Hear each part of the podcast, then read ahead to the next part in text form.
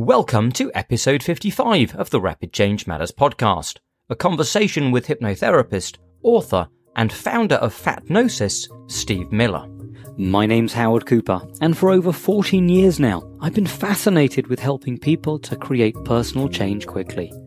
But I still come across many who believe that lasting personal change has to take a long time, consisting of reliving traumas or deep psychological analysis, or simply that flawed notion that understanding why you have a problem will somehow make it go away. I'm on a mission to get people who work therapeutically with others to shift their thinking and realize that these beliefs are not written in stone. Rapid change can happen. So, to help you open up to what's possible, I'm chatting with top therapists and agents of change who are out there getting real results with real people really quickly. Before we get to the interview, I've got big news. Rapid Change Works is now running live training events, and you can check out the latest events coming up by visiting rapidchange.works, where you can also download a free, quick-to-read PDF on 5 strategies to amplify your client's response, along with all the information about this episode and episodes still to come. Now, over to the interview. Today's conversation is with the author and founder of the specialist mindset and weight management program, Fatnosis. He's also no stranger to the public spotlight, with regular national TV appearances, including Good Morning Britain, ITV's This Morning, and BBC Sunday Morning Live, to name a few. He was also the presenter of Sky TV's Fat Families, which was sold in 14 countries. His passion for helping people lose weight is strong, and so is the straight-talking, no-nonsense approach he uses, which sometimes causes a few raised eyebrows, but nevertheless seems to get results. He also helps hypnotherapists learn how to build their practices, so there is much to chat about today. Welcome to the podcast, Steve Miller. Oh, thank you for having me. Delighted. Lots to talk about indeed. Indeed. Well, it's great to have you. Absolutely great. And I'm hoping we can jump straight in. And why don't you tell us a little bit about yourself, what you do, and really curious about how you got started. Well, I mean, background-wise, I'll give you a summary. Background-wise, I was a council house kid. My mum was a cleaner. My dad worked in a kind of factory environment. And it was a very straight-talking household, actually. You know, it was very loving and caring, but it's very straight-talking. And I always explain that because I think some of my style is probably been conditioned by that, which I'm kind of cool with. So after that, I went to school. I did rubbish at school, did useless at school. Then I went to college, and I did my exams again and did okay. Then I went on and studied a bit more. Then what I decided to do was to become a redcoat at Butlins in Skegness. Now, that was a great grounding for me because it also gave me the opportunity to understand people and the dynamics of people because I was front of house, obviously. So I did that. And then I went into the world of sales and worked my way up to be a sales director before bridging over to the world of HR. And when I did that, I then decided to train in hypnosis and hypnotherapy, mainly because there was a time when I had very bad panic attacks, and I went to a hypnotherapist, and I have to say he was brilliant. He was fantastic. And I was so inspired by the result that I thought to myself, you know, I actually want to know more about this. I didn't think, I mean, I had no idea, you know, where my career would go from that. But, you know, I look back and I've worked hard. There's a lot more to be done. And I love it. I love what I do. And I believe passionately in what I do. Absolutely great. And I'm curious because I spoke to a lot of change workers over the years, and a common thread seems to keep emerging, which is sometimes you get people who are kind of ex-performers. And that there's this element of the performance that brings out and helps to kind of evoke states in people. And then I've talked to other people who kind of believe sometimes that change is about selling change. And then you've got this background as a sales guy and some sales experience. Do you think these two things have really impacted the way you work with people, the performer and the salesman? Yeah, I mean, I've always been a gobshite. I have done. I've always had an opinion. Although years ago I was, there was times when I was quite submissive and whatever. But I've always had an opinion. And yes, I probably have got an inner showman. I mean, I was at Butlins as a redcoat and all that sort of thing and loved it. And people say to me quite often, oh, do you like attention? I say, of course, I fucking like attention. Why wouldn't you want attention? Do you know what I mean? Especially if you're going to be a change worker and you're going to build a business, you're going to want that sort of attention, constructive attention.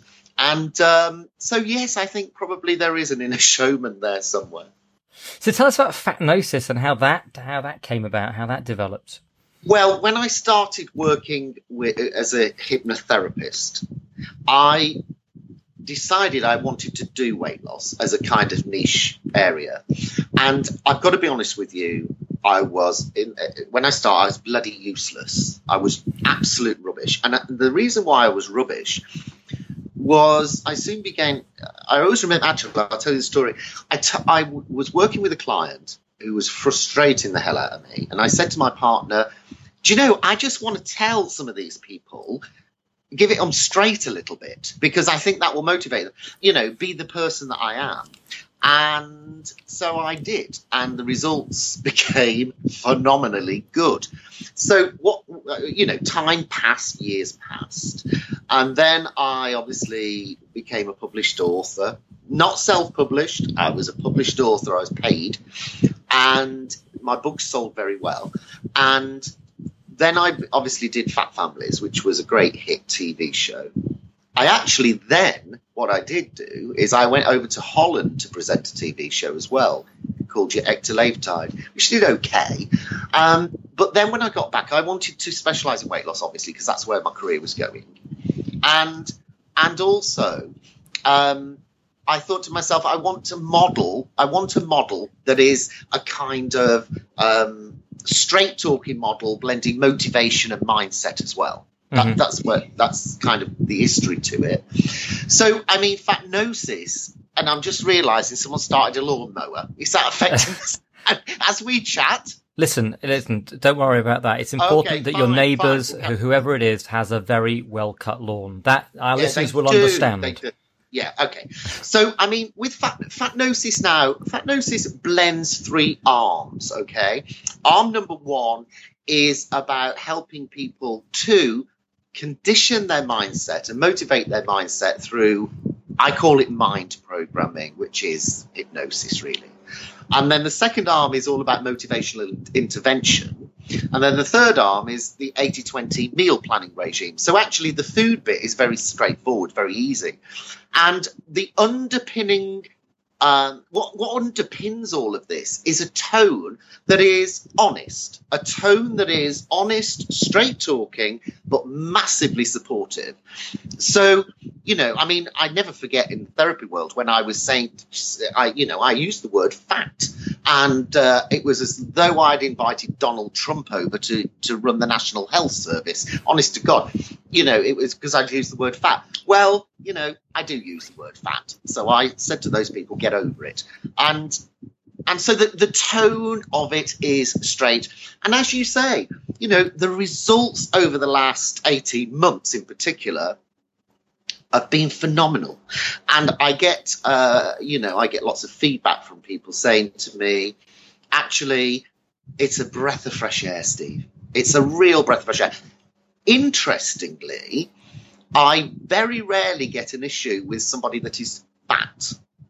It's usually a therapist that is this sort of, head tilter that kind of wants to tell me I shouldn't say it. Well, I say up yours to those, right? Because it ain't changing. And of course, you've got fat hypnotherapists as well who can sometimes get defensive. So actually, there are some fat people that don't have an issue sometimes. But, I, as you say, alluded to, my style is very warm, actually. It's very warm, but I will talk to you like you're my best friend as a client. So I tell you the truth. And the results are very, very good. I think there's something really fascinating here about, I think often people misinterpret what rapport is. They think that rapport is just kind of being very nice to someone and making sure that, you know, almost kind of treading on eggshells and saying, oh, everything's going to be all right. We mustn't, you know, and they almost see that if you say something that's very truthful or very direct, that you'll lose rapport. And one could argue, could you not, that it's almost a deeper level of rapport. You're saying the stuff that they're feeling and thinking, but not I keep it really practical. The thing is, I can't sit in front of a client and lie to them. So if I think they're being lazy, or if I think they're fibbing, I will tell them. Yeah, I will absolutely tell them. So, you know, I always remember one client saying to me, and she was very overweight, she was very fat. And this client, she sat there and she said, I'd like a relationship, Steve, but who's going to look at me looking like this? And I said to her, very few, my darling, because most men are not chubby chasers. And she laughed and she said, this is the breath of fresh air that I want. And she went on and lost 10 stone in weight. She went on and lost 10 stone in weight. So it is about being honest with people. And I always say, if the client knows you're on their side, well, you get away with it, don't you? You know, you can, and that's how Fatnosis works. You know, it's not about bullying people. It's actually about tough love at times, yeah. But it is about being straight with people. But at the same time, lots of support, lots of arm around the shoulder, lots of celebration as well for people at the same time. And it seems to work, you know, it seems to work. And people often say that, you know, as Steve, you're just the right person to lead the Fatnosis brand. And that's, of course, what I now do. And I do, you know, I'm called upon by the media quite a lot to talk about, you know, my own view on weight loss and different, magazines, TV shows, that sort of thing. And then, you know, my ambition in 2019 is to build up the Fatnosis practitioners, because there's a lot of hypnotherapists out there and people generally that could actually do really well with the Fatnosis style. Yes, yeah. I've proved it gets results. What would you say to people who are going, well, this kind of sounds interesting, but I'm not sure that I would have the guts to be able to kind of be that honest and direct with people? Well, what I would say to them is being honest and direct isn't about being rude to people. You know, there are ways to deliver that. You can reframe it. So if I go back to the example where that lady said, but Steve, who's going to look at me looking like this? She wanted a relationship. Now, I know I am very direct and I know that. But of course, a Fatnosis practitioner could say, you know, the reality, let's look at the reality. And what are you thinking? And she would say, well, I just don't think anyone will look at me. And I think it's then fair to say to someone, and you could do it more gentle, in a way that says something like, do you know what? I understand your pain. I understand this. And I think you've got that. The point you're identifying is an accurate one. You know, so it's not, you know, and that's softer than saying like I would. Actually, not many, because most men are not chubby chasers. Yeah. Yeah? That's the Steve Miller personality. The Fatnosis personality is slightly more gentle than that. So the idea being that the Fatnosis, it can be adapted to fit in with your personality as well. Yes, of course it can, because we're all different. We're all different. And so long as the model of the mind programming is followed, the motivational intervention is tailored, the 80-20 meal planning is there, then, you know, people can do it.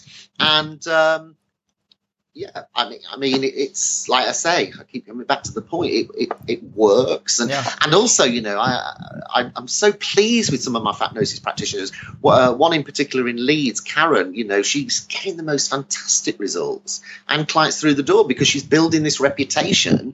And also she's got me shouting, you know, go to Karen, you know, if you're in Leeds and whatever. It's fantastic. And certainly, look, the reason I ask you is because I've also used from time to time quite provocative moments within the therapeutic interaction. Frank Farrelly. Yeah. He's brilliant. And, you know, he's no longer with us, sadly. But he was kind of the warm-hearted son of a bitch, really. Yeah. But he had heart. And I kind of, you know, people have said to me, you know, do you use some of that sort of stuff? Well, I use me. I am, you know, me. But the provocative, I get it. And it works. And he was a kind man. He was a nice man, you know. But what I get the sense of is when you're doing this, it's not a technique. You're not doing the I'm doing this as a technique. You're just being you. And you've got that intention behind it, that total honesty, and I'm going to help you, and I'm just going to say it like it is. It's not an applied, I'm doing a technique. Yeah, absolutely. The key thing, of course, is at the very beginning of working with somebody is to make it clear how Fatnosis works. And I always say to prospective clients, it's for many, but it's not for all, yeah? Mm. Once I explain it and say, look, I use the word fat. I will be honest with you. I will ask you to be accountable with me. They actually say to me, breath of fresh air. This is what I want. Because a lot of them have tried everything. A lot of these people have tried everything and they are desperate. Yeah. And as you know, other hypnotherapists will agree with this, it is a mindset and motivation thing. No, absolutely. I'm curious because... So I've seen you in the press and the media for quite a while now, and often being accused by, shall I say, nutritionists and people like that of, you know, fat shaming. And, you know, they kind of paint this picture of you being, you know, willing to go out on the street and going, you're fat and so on. It doesn't strike me as that, knowing you and having chatted a little bit, it doesn't strike me that that's what you mean. Well, in fact, I was asked this on BBC Sunday Live a few weeks ago, and I made it clear with fat shaming, because I do get a bit fed up of all this. Oh, you're fat shaming, you know. Yeah. You know. So anyway, I want to answer this question. There are two types of fat shaming. The first one is not constructive. Now, the first one not constructive is where you walk down the street calling people names. Yeah, that is not, sorry, my cat. You can hear my cat, people.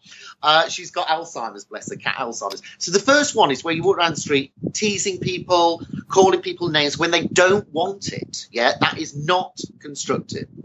However, constructive fat shaming is where you are completely honest about the impact or what can happen when you are too fat. Mm-hmm. And yes, I will say to people, if you are too fat, you are more likely to die of cancer, heart disease, stroke, the list goes on. And if people say to me, you know, and I will say this to people, can you look gorgeous and fat? I say to them, no. And I say that with a heart, because what happens is, you know, I see fat as a duvet blanket that's hiding all of the true features of you. And that's what I say to them. So can you look beautiful and fat? No, absolutely not.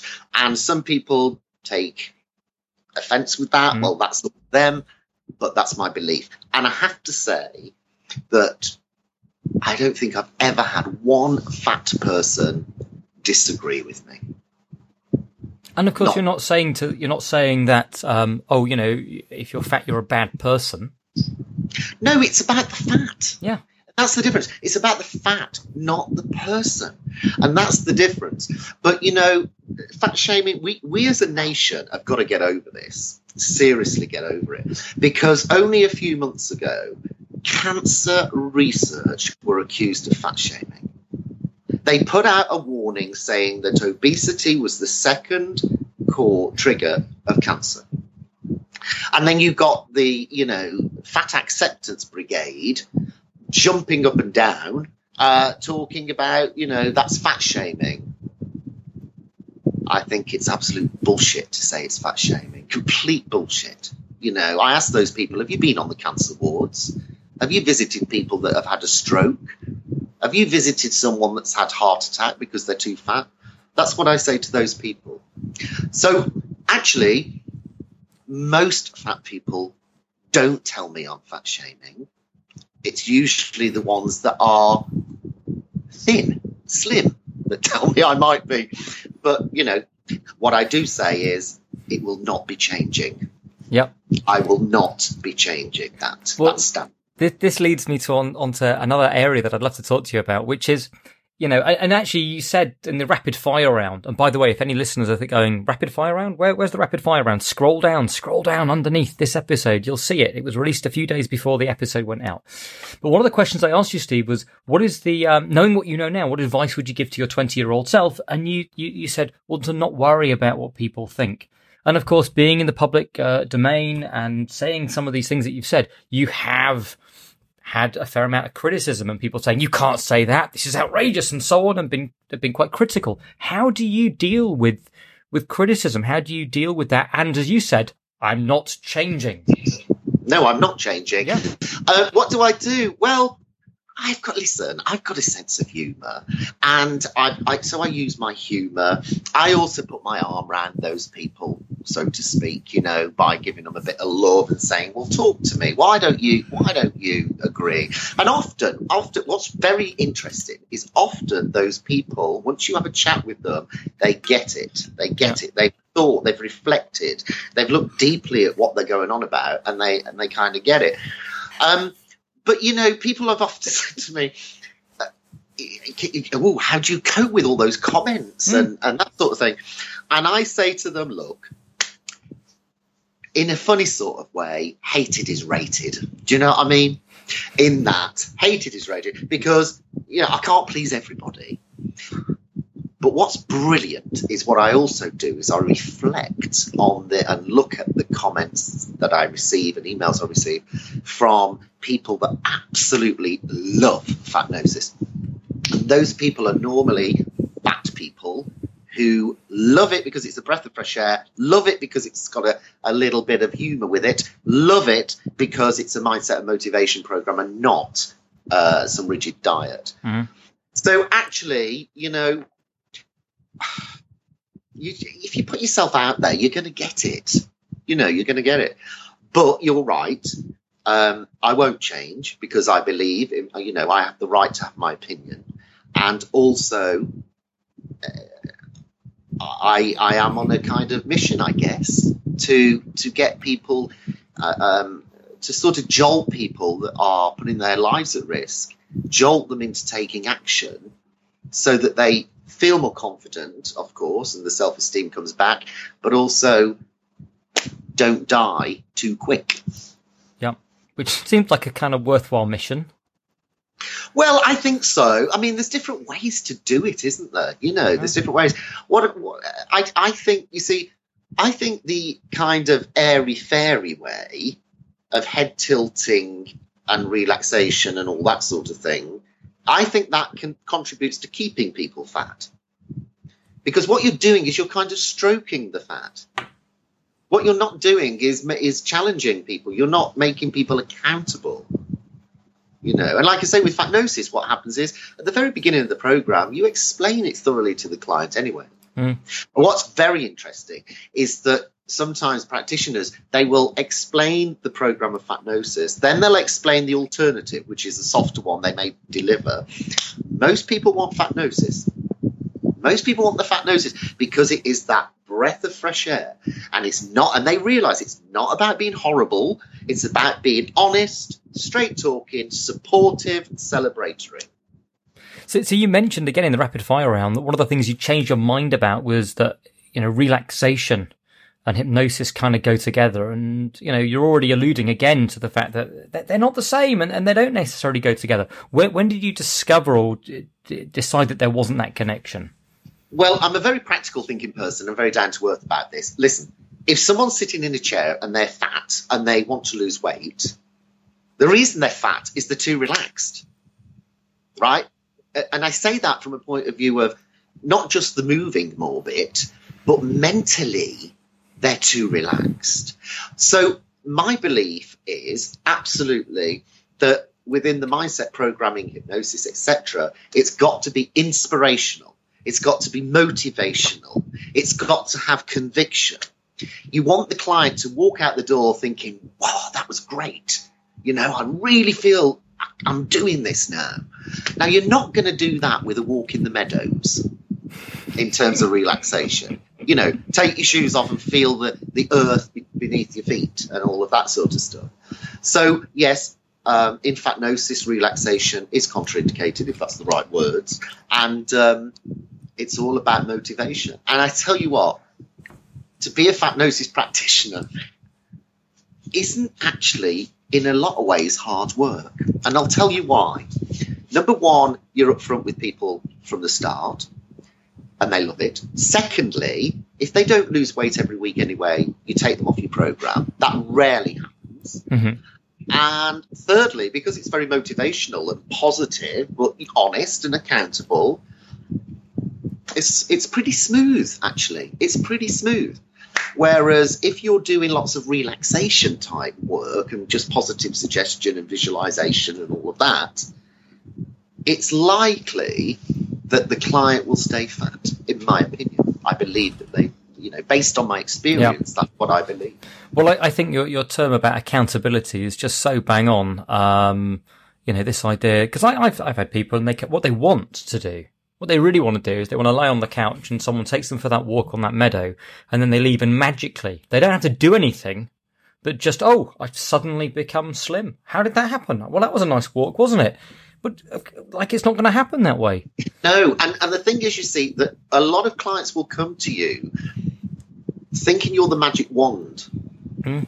And what we need to say is, I'm not. Yeah. Yes, I'm good at what I do. This is what we need to say. I'm good at what I do. As you know, I get results. Very powerful, that. As you know, I get results. But I am not the magic wand. So what I say to clients is, I'll put 50% in for this teamwork, and fatnosis is about teamwork with the client. I'll put 50% in, you put the other 50% in, and we will get the result. Yeah. Well, it's funny because you mentioned, obviously, I know that you lost 4 stone. What many people don't know is about 4.5, 5 years ago, I also lost about 4 stone. So I had this weird transition where people hadn't seen me for a long time, and then they'd see me and they'd look at me and they'd go like this, they go, what? How, what? Just look at you. How have you done that? How have you done that? Tell me what you did. Tell me what you did.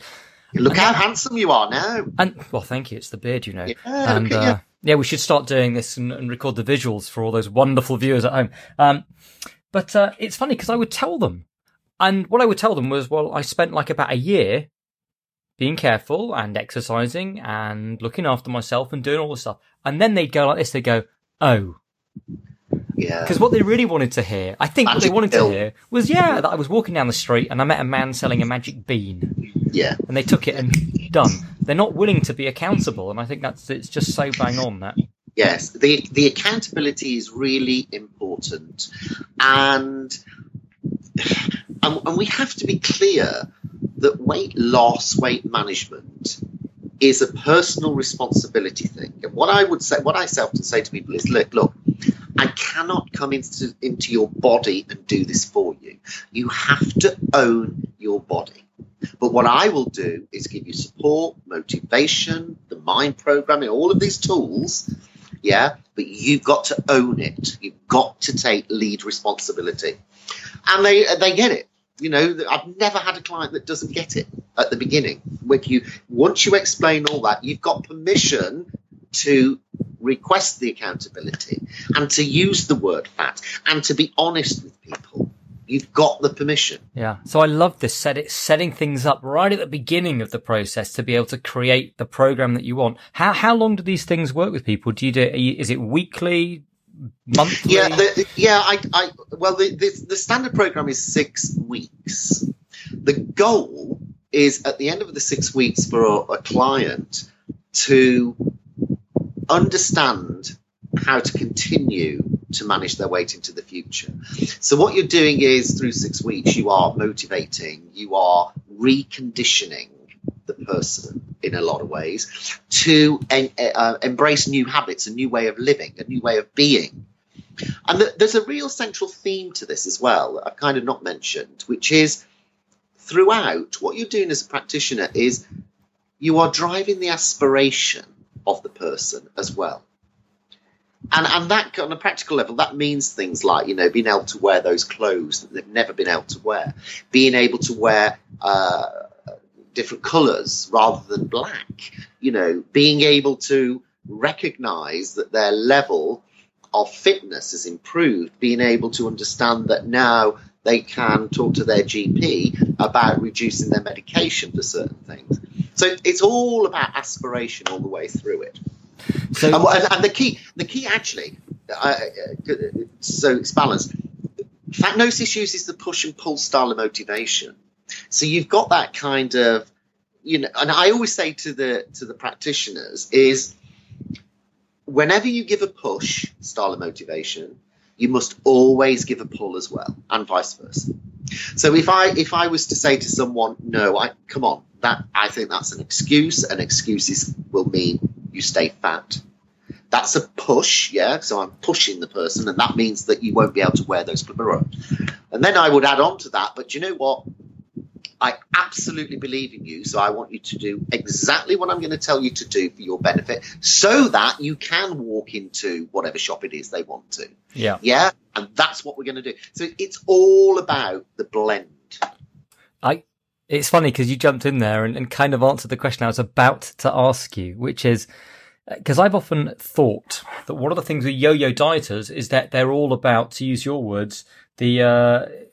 they kind of create motivation often to go into fits of losing weight by moving away from the pain of it all. Oh no, you know, I'm so fat, I can't bear what I look like. So what they do is they go, right, I'm getting on it. And they have like 2-3 weeks where they're on it. And then what they do, look in the mirror and they go, oh, I've done quite well now. Now I'm not. But you see what happens is their motivation goes down because they're further away from the thing that motivated them. So you're putting in that moving towards goal as well. Yeah, the moving towards is important, but... equally, and I'll give a practical example of this, one yesterday, equally you need to keep the push style alive, even when you are an ideal weight. So for example, yesterday I had a former client, and she messaged me and she showed me, she said, this is what I look at when I absolutely need to make sure I stay on the wagon, so to speak, you know, weight management. And it's her big fat picture. It's a big fact. She said, I don't have to look at that and I regain control. And so what I say to the clients as they move forward is always balance the push and the pull. Always balance the push and the pull style. You've got to have both. And obviously this is the Rapid Change Matters podcast. I'm curious, can you tell us about a couple of examples of people that have come in, they've done the 6-week program and they've continued and they've just lost, you know, and the weight and transformed their lives? Yeah, there's many, but I'll give you two. Actually, I'll give you two examples. Actually, I'm going to give you two examples that are slightly different. So the first one was a lady that came to see me that had a disability, and she was she was on sticks, bless her, and she came in. We chatted, and she loved all the fun of the straight talking. She was very, very. How do I describe it? She's just very buoyant with it and liked the straight talking. And she was disabled. She was disabled because she'd had an accident. And anyway, to cut a long story short, she lost 10 stone and is now a different person. And she doesn't have to use the wheelchair as much and the sticks, all that sort of thing. So that's one of the great ones. The other one is where someone just followed me in terms of my advice that I was putting out there. And it was an American lady, young lady. And she said to me, do you know what? I followed you. And she'd looked at some episodes of my show and all that sort of thing. And she said, for years, I've been bullied for being fat. And she said, but I listened to you, Steve, and I got it. It made sense. And she said to me, actually, and she said to me, and this is true, she said to me, no one cares about fat people like you do, Steve.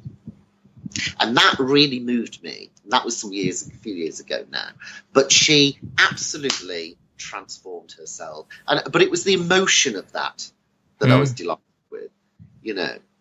So, you know, there's many, you know, I'm posting them in my Facebook group all the time of different results. In fact, this week, I got a great one this week. This was lovely. An American guy who contacted me to say something similar, that he had followed me, and that he's lost, I don't know how much he's lost, but he's transformed. He doesn't look as fat at all like he was. And he said to me, I started valuing myself, Steve, listening to you. I respected me and not the fat. And that's the difference. That's the difference. So it's about respecting you, but no, be angry about fat. It's an, you know, if you're too fat, it's not nice. Yeah. Yeah. Anyway, he's lost his weight and he thanked me, and that was lovely, you know. Fantastic. And so some of my listeners will know that I did a survey about a year ago and asked, like, what's the number one thing that's kind of holding you back from being the change worker you'd like to be? And a bunch of people came back and said, well, you know, essentially business development skills. Like, and there's something interesting there, which is I think I see a lot of people who are going on the next course. They're trying to be the best change worker they can be. They're building up these amazing skills, and yet they're sitting in a clinic with no one to see. And that doesn't sound massively useful either. So this is something that you also do a little bit around, helping people to build up their practices. What are the tips? What are the advice that you would have for people who are trying to build up their practice and get started in all of this? Yes. Okay. I would say that the first thing is to niche. Okay. Avoid being all things to all people. And within that, you could also super niche. Okay. So I'll give you an example to help people. Your niche may be, confidence, helping people with confidence, but your super niche may be public speaking confidence. So you're actually narrowing it down. Now, the more narrow you do that, the more likely is you'll become perceived as an expert, you'll become perceived as someone that gets results and all that sort of stuff. So the first one is niche or super niche, without a doubt. The second thing is to make sure that you've got social proof. If you're putting yourself out there as a change worker, claiming X, Y, Z, you've also got to show ABC, that you're not all mouth, You're not all mouth, that you do get results. Because it's all right, you know, we can all spout the theory, and we can all spout whatever post we want to put out there. But if you don't get results, then, you know, you might be, you know, a fake. Okay, so that's the second one. So make sure you've got social proof. The third one is to have lots of conviction online. Lots of conviction, because without conviction, you're screwed. The world of change workers, if I'm understanding it right, is saturated. It's saturated. Coaches, therapists, counselors, change agents, consultants. They're everywhere, okay? They're everywhere. So what you've got to do is have a differentiation. Now, the differentiation comes from your conviction online. So that means being true to yourself. Do not worry about having to please everybody, all right? Do not worry about that, is what I say to people. Having conviction in things like your live feeds, having conviction in your posts. And what I also say, and I'm going to swear here, so if you don't like it, guys, then close your ears, is don't be wanky. Don't be wanky. Because, you know, all those quotes and all of this quote here and quote there, you know, let me give you, you know, imagine the situation. If you're a change worker helping people overcome anxiety and panic attacks, right? And on your Facebook, you know, your prospective client is sitting there thinking, help me, help me, help me. And then what you do is put a quote out there, something like, you know, nothing is good or bad, only thinking makes it so. You know, some wanky, well, it's not a wanky quote, it's a good quote, but, it, you know, they don't want that. Talk to the pain with conviction. Show your muscle with social proof. Show your muscle with strong advice. Never, ever think you're giving too much away for free. The relationship is critical. You've got to have the relationship and the respect. People need to respect you.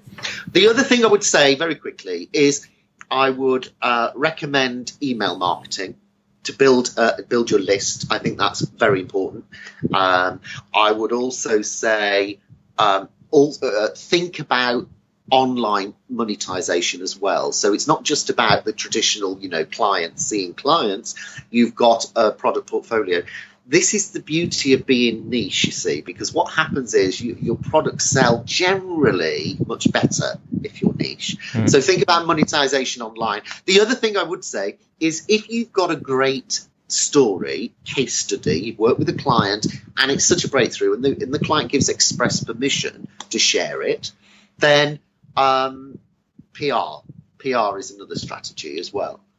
So those are some of the things. I hope that is absolutely brilliant advice. All of that. If people are having, they get good case studies and they're working with someone, it's working really well. How do you go about encouraging them to be open to sharing it with the press, the media, the client? You refer to the client. Yeah.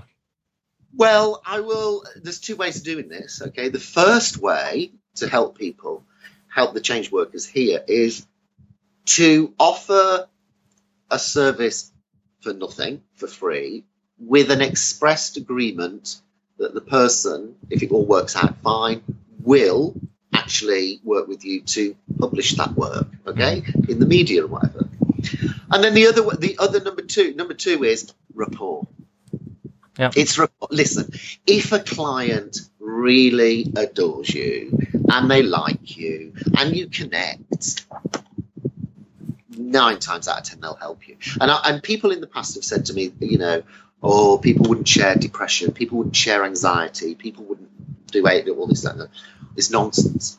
It's absolute nonsense. And I will quote a guy, Daniel McDermid, who is a hypnotherapist. He's got heaps of social proof, very successful in business. Daniel, delighted to be his coach, and he does very well. Very well indeed. 20, 25 clients every week. Fantastic. Steve, if people are listening to this and they're going, I love this. It's straight talking. It's no nonsense. It's exactly where we want to be. How can they get in touch with you? How can they find out more? Well, they can email me at hello@hypnotherapybusinessschool.co.uk, or they can email me at hello@yourweightlossmaster.co.uk. And I will be, and there's details, I'm sure you'll include this. Of course. Put this out. There's details of my next licensed practitioner, which is taking place in 2019, okay? It's either March or April next year. So if people are interested, they want to know more, then just, drop me a note and I can talk about it with you. And we can put all the links that you want underneath the episode, so it's nice and easy for people to find all that stuff as well. Steve, that's the final question that I have, and it's the one question I often end with. It's this. When we talked about you coming on the Rapid Change Matters podcast, talking about all things change and so on, is there anything that you thought would come up but that I just haven't asked directly that you'd like to share? Well, I think that you haven't asked that I would like to share. Mm. Well, yes, I think the future. You could have asked me maybe, what about the future? Where are you going with this, Steve? Do you know what? I'm going to come up with a really good question. What about the future, Steve? It's a good one to answer on. Yeah. Listen, well, I can summarise that. My intention is to continue with Fatnosis massively. My intention is to drive the brand forward. My intention is to get some brilliant practitioners out there. My intention is to make sure that Fatnosis continues to be the breath of fresh air that it already is. My intention is to make sure that we continue to get the stunning transformations that we get as well. Am I ambitious? Yes, I am. Will I ever retire? No, I won't. Okay. So I guess that's the future, and I'm really positive about it. Amazing. Well, look, Steve, I've absolutely thoroughly enjoyed my time with you this morning, and chatting. And I hope the listeners as well have, not just enjoyed it, but also listened and thought deeply about some of the things that you're pointing towards, and this idea of framing the program ahead of time, some absolute amazing tips on building up a practice, and just being direct and honest and letting the intention shine through, I just think are fundamentally amazing things. Yeah, they are. The one thing you didn't ask me, I thought you were going to ask me about fallibility. Oh, what I mentioned it. Hold on a second, everyone. Let's not let him go too soon. No, this is a good one, nice one to end on, actually. Yeah, with a bit of support for everybody listening to this. It's okay not to be perfect. It's okay to cock up. It's okay to make mistakes. And once you really, because I say that from the heart, because I used to have this script in my mind which says I must be perfect. Yeah. Mm. And I say to people, you know, release that, because we're not perfect and it's all right. And once you accept that cock-ups happen, mistakes happen, once you accept fallibility, you do much better work, and you also do much better in business as well. So I think that's a nice way to end on, actually, with your people. I totally agree. Well, Steve, thank you again for joining us and for sharing all of this stuff with us. Thank you. I hope you enjoyed this episode, and if you did, why not share it with anyone you think might be interested, and even head over to iTunes to give us a glowing review. You'll find more about what's coming up on our Facebook page, facebook.com/Rapid Change Matters podcast. And, of course, you'll find all the links related to this episode, plus those upcoming live events that will help you hone those changework skills.